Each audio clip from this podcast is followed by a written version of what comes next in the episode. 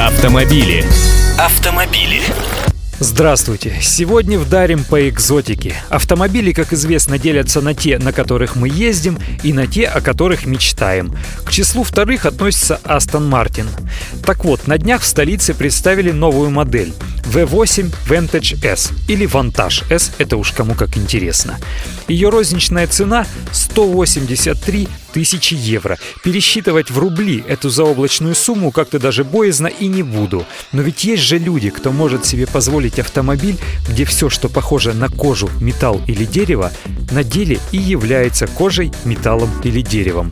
Только на сборку салона этой модели отводится, вдумайтесь, 80 часов. Это 10 рабочих смен из всего 180 часов, положенных по регламенту на общую сборку и настройку всего автомобиля. Атмосферный движок V8 объемом 4,7 литра расположен спереди, но в пределах колесной базе, то есть позади передней оси. Его мощность 436 лошадиных сил. В пару к мотору ставят семиступенчатую автоматическую коробку передач SportShift 2 с гидравлической системой управления и сближенными передаточными числами. Едет с такой силовой установкой машина так, что это просто пьянит. Автомобили. Кстати, об алкоголе.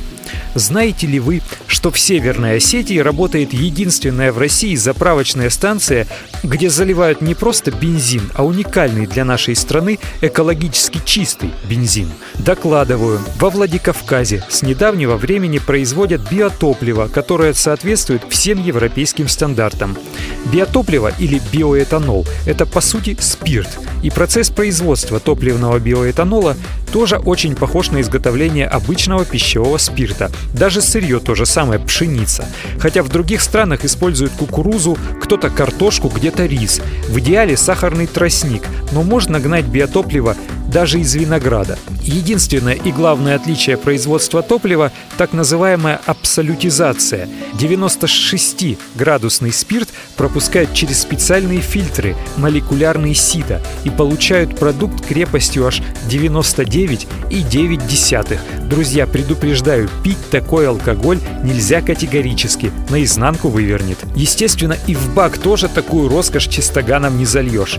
В бензин добавляют всего-то 10% биоэтанола. Это так называемая смесь Е10. Но и такая добавка увеличивает мощность мотору улучшает сгорание топлива и, самое главное, снижает токсичность автомобильных выхлопов, позволяя не использовать вредную оксигенерирующую добавку.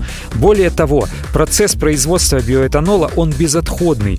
Из пшеницы, помимо этанола, получают богатые протеинами корма для скота, которые пользуются большим спросом. Можно получать еще глютен и крахмал для нужд пищевой промышленности. Но вот беда. Работает на сегодня осетинское предприятие всего-то на 5 5-6% своей мощности. Выйти на полную проектную мощность, а это примерно 200 тысяч литров роскошного сырья в сутки, предприятие может в любую минуту, но спрос на продукцию пока невелик. Покупателей смущает цена, которая выше, чем на обычный бензин. И ведь вот в чем беда. Цена-то получается не от дороговизны производства этого самого растительного бензина, а от того, что по закону биоэтанол облагается тем же акцизом, что и водка, то есть до 90% его стоимости уходит в казну. Поэтому сейчас предприятие работает в основном на перспективу, а мы вместо топлива на растительном сырье продолжаем жечь бензин, полученный из нефти, запасы которой на планете, как известно, не восполняются.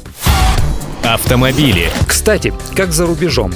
В Штатах или Бразилии биоэтанол марки Е85 – это совсем другая смесь, в ней 85% этанола и 15% бензина – стоит дешевле нормального нефтяного топлива. И у них вовсю продаются машины с движками Flexi Fuel, позволяющими потреблять и бензин, и растительную бодягу. Так вот, там другая проблема. Перегонка кукурузы на топливо способствует росту цен на продовольствие. Настолько это все масштабно. А теперь вопрос к радиослушателям. А вы готовы переплатить за более дорогой и более экологичный биоэтанол или пусть сначала государство подвинется и снизит акцизы?